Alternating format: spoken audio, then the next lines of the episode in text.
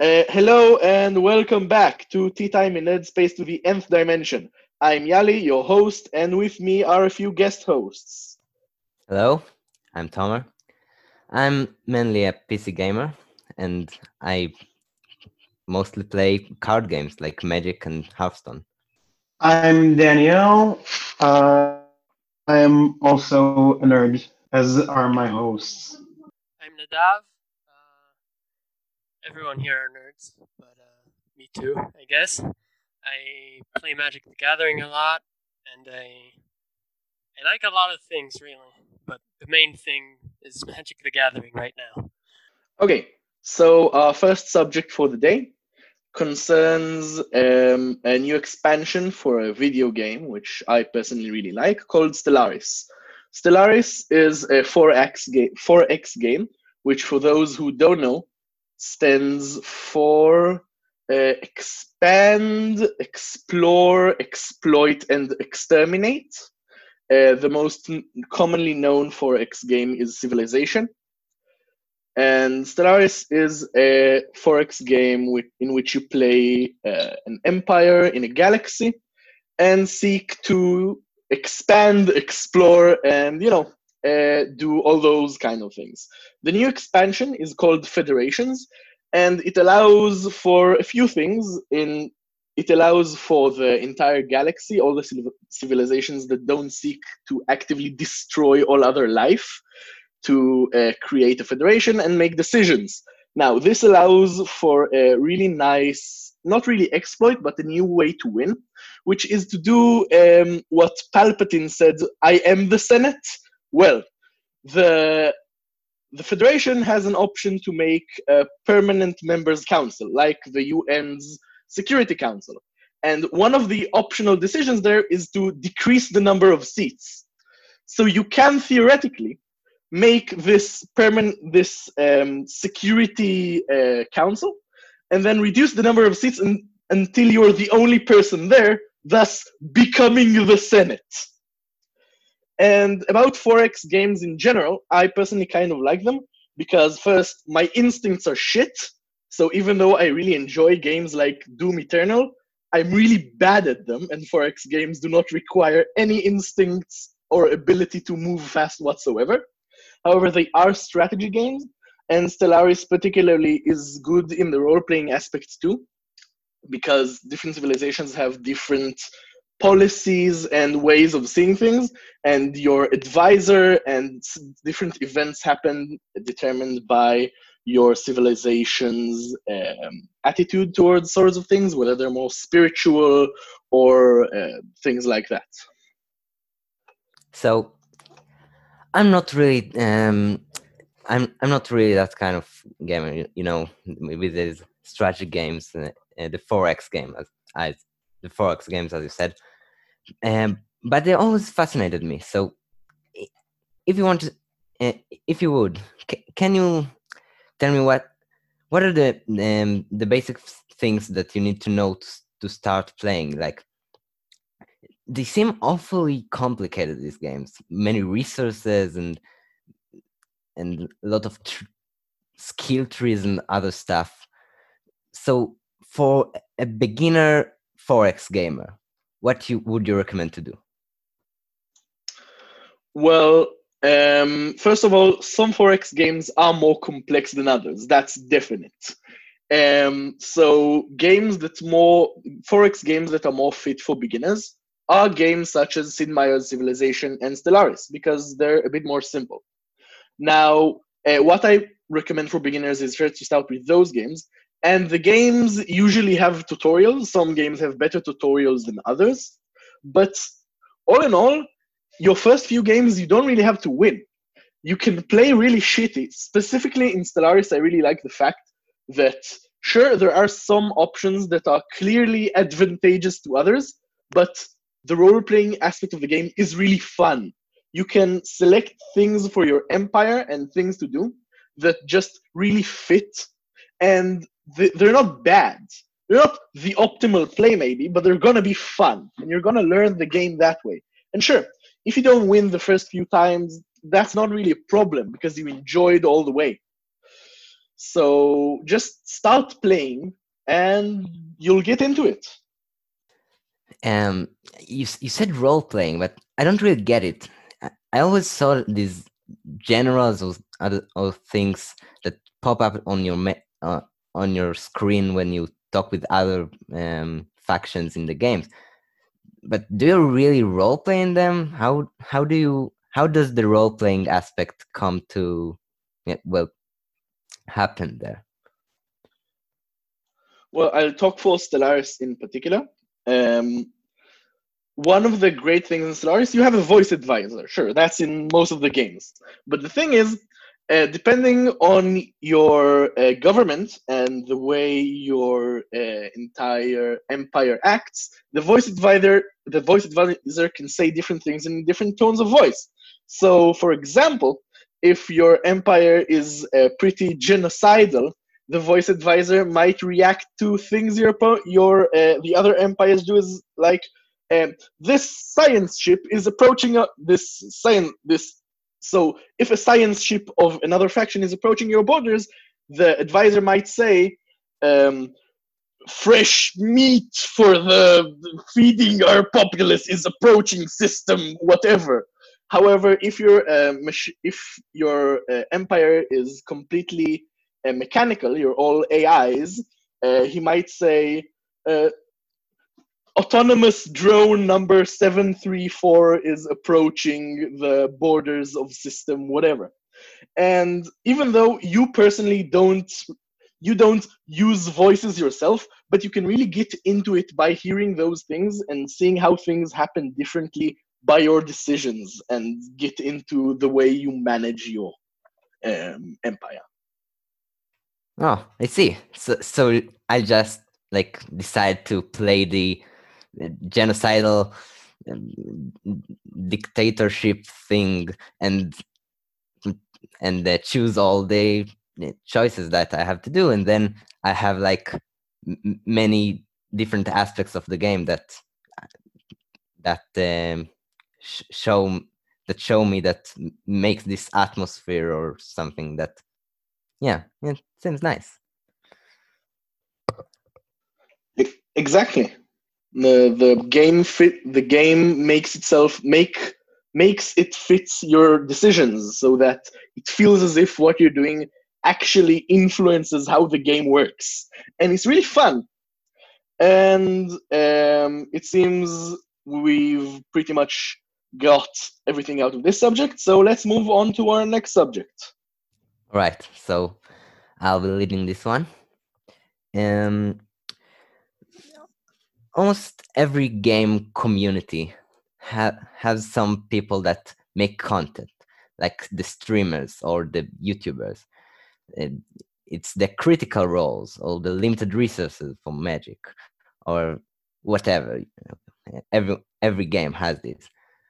So it's and it seems like the dream profession like doing playing the games you, you love and um, making a com- and making a community a following around you. But i want to ask how realistic is is this whole business? Am i re- really going to start am i really going to start making content for a game and then just growing and uh, and making a career out, out of it? Just living off the the game the content the stream the streams this the videos. Um so i want to ask you uh, what do you think?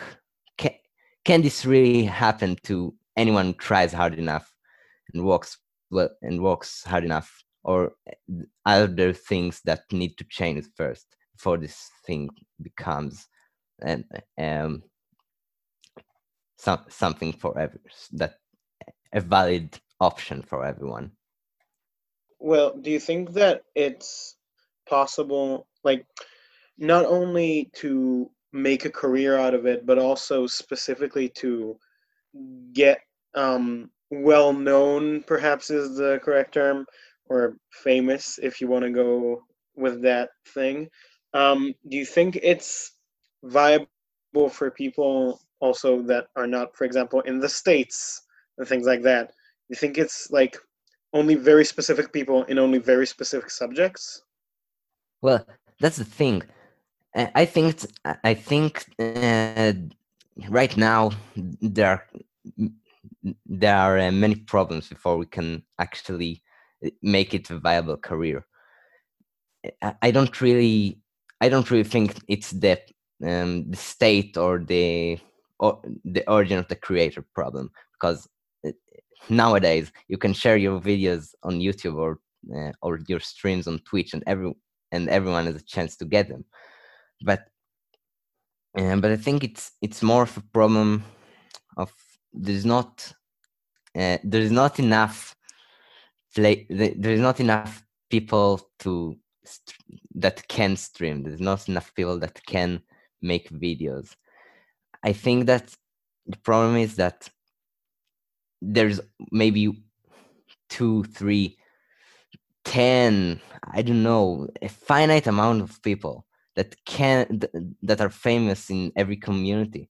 And the the chance of you being that one is abysmal.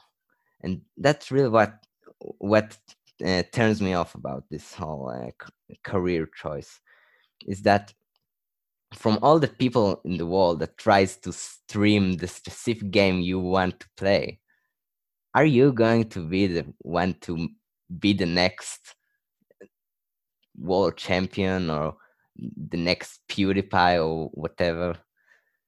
Uh, I don't I don't think that that's a viable choice you can have. The problem is that that you you can all only be you can only be a streamer or, or YouTuber as a hobby before before it gets serious, and as and as a hobby you can't really do it this on the same level as, as people do it full time. And then it's really hard to grow to grow. It's it's really hard to stay it's really hard to stay in business to stay at that hobby and and i think that the problem lies in the on the platforms in the in the platforms that organize this whole thing. Well twitch youtube mixer i don't know where you, where you stream. Uh, they're they're all big corporate corporations big platforms. They want to bring views and they want they want their creators to to make money and stay there but but they don't really care about the people. They don't really care about anyone. And they're and their models are not helping. They're not helping the new streamer the new the new youtuber that enters the platform to really stay there and and and grow make an audience for himself if you try now i think there's no chance that any of us well will actually get anyone to watch him outside of his close circle of friends. That's the thing that there's not really any um, any chance.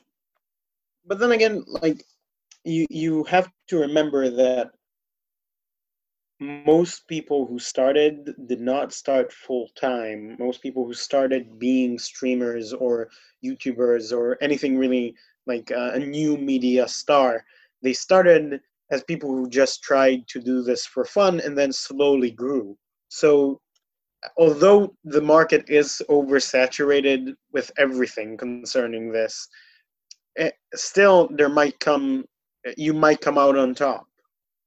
I also wanted about this how I don't think anyone can realistically go into streaming expecting to strike gold and make a career out of it. It always starts as a hobby and I think you need to know that, that no one is going to help you except for the people who watch you. So you really need to to connect with them, to get them interested, to get them to recommend more people. Start growing this community, and and only then you can maybe start going more into it and maybe going full time streaming. And also wanted to mention how uh, a lot of it is on a technical side. So if you just start streaming with a webcam and a, and a bad microphone, it's also going to make it just harder. And you see all these fancy animations and high quality equipment that people have these days. So that's also a big thing. But you can't just go out and buy a fancy camera because if people don't connect with you, then you just wasted your money. I think it's also a matter of finding your niche. Um, you, not every streamer can just start. I mean, today you can't just start and go into the subjects that have the most streamers in them. You can't just go and have be a general let's player and think you're gonna get big that way. No, I think if you want to start streaming today, you need to find a niche that you're perhaps not even good at but somewhere that there aren't there isn't a lot of streamers but everywhere i think there is enough audience because the percentage of streamers to audience is tiny. For every one streamer that people actually watch there's probably hundreds if not thousands of viewers. So if you find a niche, a, a, specific game, a specific subject, maybe a theme or something like that that other people or maybe very few other people do, then I think that's going to help you uh, grow faster and succeed. Yeah, I guess that's the good part. The people, the the people that that surround it, and um, that's the, that might be the good the strategy to do it because nowadays it's not what, what it was 10 years ago when everyone could just start their youtube channel and maybe they would uh, and the generic youtube channel maybe start maybe get famous. Now we really do need to have a plan and and the people sur- uh, surrounding it. But you but yes yeah you can make it. We can make it so I think uh, that's enough with this subject, and on to the next subject. Everyone likes Rick and Morty, right, guys? It's such a lovely show. Like, I think there's a consensus. It's one of those shows that most people, at least 30 and down, really enjoy. I honestly think, uh, here's my hot take.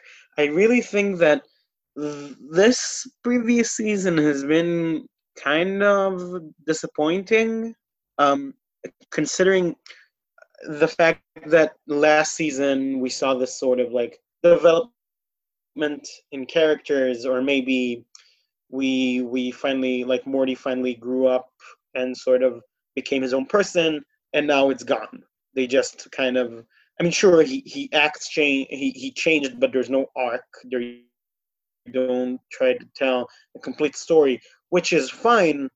But after last season, they just forgot about it. We're talking about season three, right? Uh, well, season four.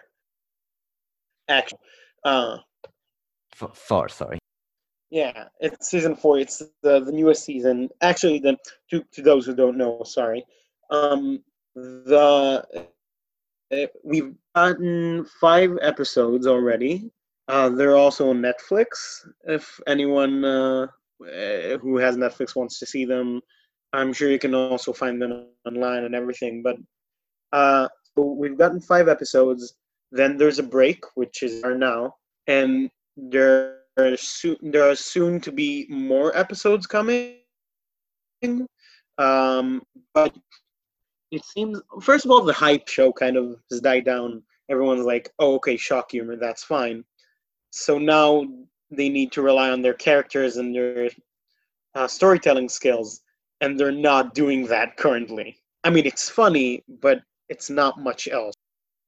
So um, the last episode I watched from the new season was the one with the snakes and the time travel, or was the? I'm pretty sure that's the last one. Um, perhaps not. You'll inform me later, I guess. But um, personally, I kind of like that episode because um, unlike a lot of shows, it uh, uses time travel in a pretty different method.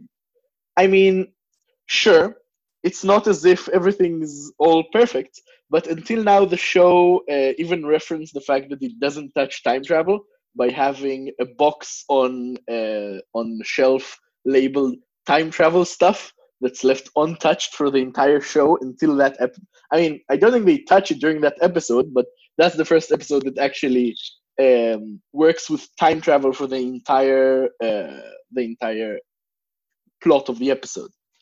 So that's one thing I like about the episode about how it uses time travel in very funny ways, because many uh, time travel movies today use time travel in a pretty stupid way. I mean, the the the thing about it uh, as as a sort of um, plot device, as a perhaps a MacGuffin or something like that.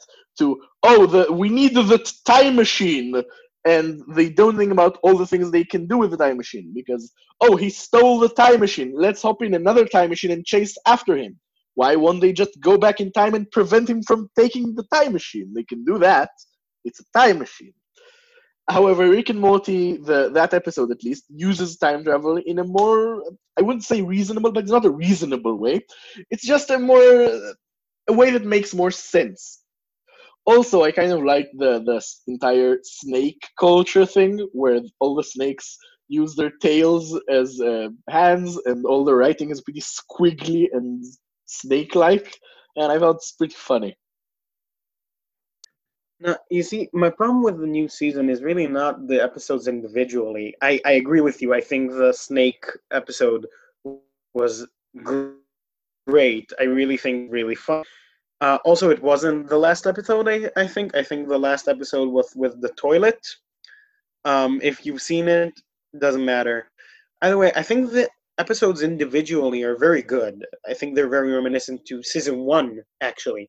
But um, because we've gotten used to, again, it's in air quotes, used to all the the kind of humor they've introduced into the uh, mainstream animation world, they need now to real to real uh, to realize that they can't just uh, rely on their humor. They need something more. They need some kind of character development. They maybe need uh, something, maybe an overarching uh, narrative, which currently they really don't have. They had one previously, kind of, about like the um, the the um, Beth and Jerry's marriage and the children going up, and now it's gone. They just don't like it's all back to how it used to be, which is maybe kind of the point. But if it is, they're really not pointing your attention towards it. Maybe they will in the second half. I really don't know. We'll see. Yeah, that's that's what I think. That for now it's just the five first episodes of the season, and in many other shows, whenever a new season starts, the first couple of episodes are usually just getting back in business, getting back with the characters, familiarizing yourself with the world again, just to remind you kind of how it goes. And then as we go deeper into the season, they dive more into the main plot and the, the character arcs. So, so I think maybe it, it's fine that for now they focused on just trying to make it funny. And for example, like the heist episode, I I don't remember laughing at any episode of any show as much as I did that episode. I just loved it. But yeah, I think if we wait for them to continue, it'll get better, more into the characters. And also they've they've been really rushed into making these episodes from the fan base who just demanded more and they can't keep up. So they just released what they had, and we'll have to wait for the rest. Fair enough. Um, it it definitely is a possibility. I don't know. Um, although I, I mean, I will say that it's already five episodes down, so I really hope they're getting to it. Uh, hopefully, in the next couple of episodes, they'll realize they need something more. We'll see. I mean, I suppose we kind of have to. Uh, so, if that's everything, we'll move on to our last subject for the day. Okay, so in hold on, what is it? In a few weeks, uh, Magic the Gathering will be releasing a new set release. is called Ikoria Lair of Behemoths. And I just wanted to talk about it because I am so excited. It is everything I want. The thing I got into Magic just uh, about two years ago around the release of Ixalan, and the dinosaurs in that set were just my jam. They I loved everything about them. That's the main thing that got me into the game and made me stay. And now they're making this whole set that's all about these big stupid monsters, and I am just the most excited I've ever been, and I just wanted to hear what you think. Oh man, am I excited! I started to think about this set a long time ago. Actually, the, the card that sparked my curiosity and my theory crafting skills was the unset card from uh, un, Unsanctioned, I think, that has the word whenever a creature mutates. And I think, hear me out, I, I think that Ikoria has, has the keyword mutate. Now, it may be two things that I thought about. They may be both wrong, they may be both right. The first thing is, and um, of course, mutate. A, um, a card with a card can make your creature mutate, and when a creature a creature mutates, you put on it a keyword counter. What's a keyword counter? It's a counter that signifies that yeah that signifies trample or flying or vigilance or whatever other keyword like double strike and it makes the creatures have um, that keyword so i think that's a possibility and then we have like creatures that say if this when this creature mutates fight another creature or uh, if this creature has th- three or more keyword counters on it you i don't know uh, make a token win the game whatever you want. And the other possibility i thought i thought about is a new a new aura subtype mutation. This maybe will be a uh, small small buffs or big buffs or uh, what whatever. And then um, the, the creatures can like uh, count the number of auras on them or or say whenever an aura, aura uh, comes into play or what, whatever else. And i think that's that would be really cool. Uh, they did uh, wizards of the coast did uh, say that mutate is a keyword that's going to happen in ikoria and uh, in the boosters, there are going to be keyword counters like there were in uh, what set was it? Uh, with the for for embalming and things like that and exerting, there were exert counters. Amonkhet? Yes, for Amonkhet there were brick counters and exert counters, so that you could cut out from the last card Uh, I'm not sure if it was instead of a token uh, and, or in addition to a token, in Amonkhet there were tokens. In Amonkhet there were actually double-sided tokens because of the of the creatures. Yeah, so there's going they're going to be in booster packs, and um, so it's they're not going to be auras. This is going to be an ability on a creature, but uh, it does have a few more new things actually. There's uh, one of the counters is of a keyword that doesn't exist yet, uh, called foreshadow, and we don't know what that is, but but they, they said it's there, so it's a thing. And also there are a few new creature types. Uh, they're going to add both, uh, I think, otter and shark. Uh, yeah. Oh, and also uh, it's going to include more brush, at least one more brushwagg, which was a creature type in Mirage that has one creature with that creature type. Brushwagg? really? That's that's official? Foreshadow counters? Wow. Can't believe I I was actually spot on on this. I thought about it like a few months ago. Cool. Yeah, um, Mark Rosewater just made a Tumblr post with a lot of points, um, kind of teasing the set.